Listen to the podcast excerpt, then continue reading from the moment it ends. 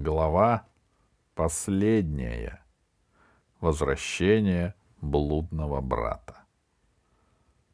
К подземной лодке Алису и Пашку пришлось провожать, пришли провожать гномы и неандертальцы. Лемуров там не было. Они побежали толпой грабить продовольственные склады, чтобы впервые за десять лет наесться до отвала. Неандертальцы втиснули в люк завернутое в одеяло бесчувственное тело Гарольда Ивановича, который все еще был в глубоком обмороке. Алиса с трудом уговорила диких охотников это сделать. Она сказала им, что Гарольд Иванович не имеет никакого отношения к злобному диктатору, который исчез без следа после того, как его взяла смерть. Она принесла на карточке перед гномом Фураком, который был страшно горд тем, что смог пробраться тайными ходами к неандертальцам и поднять их на помощь Алисе и Пашке. На прощание он подарил Алисе свой фонарик с зелеными светлячками, а Алиса оставила подземным жителям все припасы, которые которыми их снабдил на дорогу добрый Семен Иванович. Вместо припасов положили Гарольда Ивановича. — До скорой встречи! — сказал Пашка новым друзьям. — Живите спокойно! Закрылся люк. — Постараемся выжать из этой машины все, на что она способна, — сказала Алиса. — Я тебя сменю, когда устанешь, — сказал Пашка. — Надо за ними присматривать, как бы чего не натворил. Поднимались они медленно. Пришлось одебать обширные подземные пещеры. Только через два часа они оказались выше подземелий, и лодка уверенно поползла наверх. Пашка отыскал забытый кусочек сыра, и они с Алисой разделили его. И тут они услышали сзади стон. Очнулся Гарольд Иванович. «Где я?» — спросил он слабым голосом. «Я умер». «Нет, вы живы», — ответил Пашка. «Хотя думаю, что вы заслуживаете смерти». а завопил Гарольд Иванович. «Выпустите меня немедленно, моя коллекция, они же ее разорят!»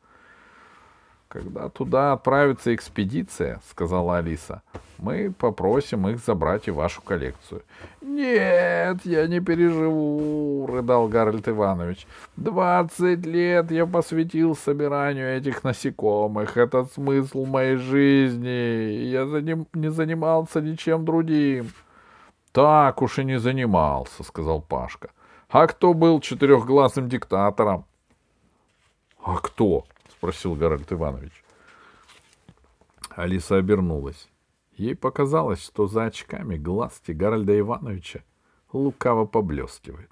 — Он забыл, — возмутился Пашка. — Двадцать лет он всех мучил, а теперь забыл. — А это был не я, — ответил Гарольд Иванович. — Честное слово, не я. Я даже в своей скромной квартирке выходил только походы за насекомыми. Я ничего не знаю, клянусь, памятью моего дедушки я ничего не знал. — Оставь его, Пашка, — сказала Алиса. — Он ни в чем не сознается. Гарольд Иванович горько рыдал. Он перечислял неизвестные науке виды открытых им насекомых. Он вспоминал паука Гаро... Гарольди, и скалопендру Гарольди, и мокрицу Гарольди. И так он стенал, пока Пашка не сказал. «Хорошо, мы возвращаемся назад, но учтите, что там вас ждут неандертальцы, ненавидящие вас гномы, уже не говоря о лемурах. Возвратимся. Вас встретят с распростертыми объятиями». Карл Иванович сглотнул слюну и замолчал. Он молчал и тяжело вздыхал полтора часа подряд. Потом вдруг произнес — я все равно уйду под землю. Есть еще много других подземелий, где обо мне ничего не знают. Алисе вдруг стало его жалко, и она чуть было не достала коробочку с молью, что успела схватить со стола диктатора. Она отдаст эту моль в музей, пускай ее называют молью Ерастина, потому что поймал ее Пашка. Через пять часов подземная лодка выбралась на поверхность неподалеку от мельничной запруды. Гарольд Иванович то стонал, то засыпал и бредил во сне, грозил кому-то, распределяя какие-то должности и пайки. Потом просыпался и спрашивал. «Э, — Я ничего лишнего не сказал. Э, мне приснился страшный кошмар. Но ни Алисе, ни Паште разговаривать с ним не, не хотелось. Когда таранавт замер на поверхности земли, Пашка открыл люк и сказал. Вылезайте!» Гарольд Иванович принялся умолять его. «Пашенька, милый, любименький, только не говори ничего моему брату. Он простой недалекий человек. Он может тебя неправильно понять». «Нет», — сказал Пашка, спрыгивая на траву, как приговоренный к смерти. «Я не имею права молчать». «Паша!» — умолял Гарольд Иванович. «Это была шутка!» Не надо, не унижайтесь, сказала Алиса, помогая Гарольду Ивановичу выбраться из подземной лодки. Есть некоторые поступки, которые нельзя держать в тайне, иначе их повторяют. Она вышла из лодки последней. Посреди лужайки стоял громадный, добрый Семен Иванович. Он держал на руках полотенце, на котором лежал пышный каравай.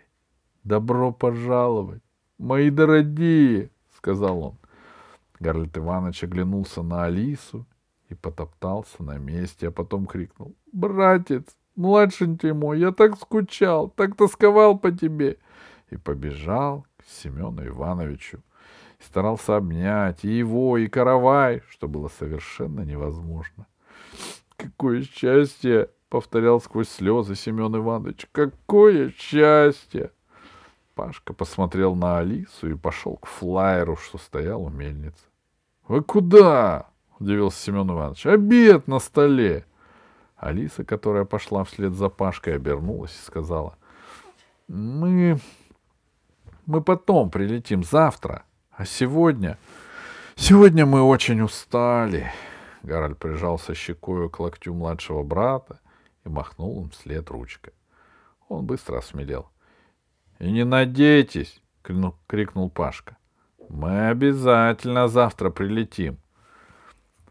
Он задвинул дверцу флайера и поднял машину в воздух.